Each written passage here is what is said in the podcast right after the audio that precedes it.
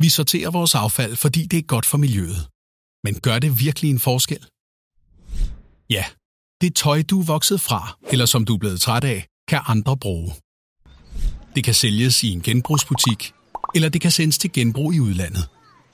Men dit gamle og slidte tøj, håndklæder og sengetøj kan også få nyt liv, hvis du afleverer det til genanvendelse. Når du afleverer tekstilaffald til genanvendelse, sprættes stoffet op, og tekstilfibrene bliver dermed skilt fra hinanden. Nogle fibre spændes til nye tråde, der indgår i nyt tøj. Andre arbejder på at lave produkter, hvor fibrene indgår i pudefyld, varmeisolering eller akustikplader.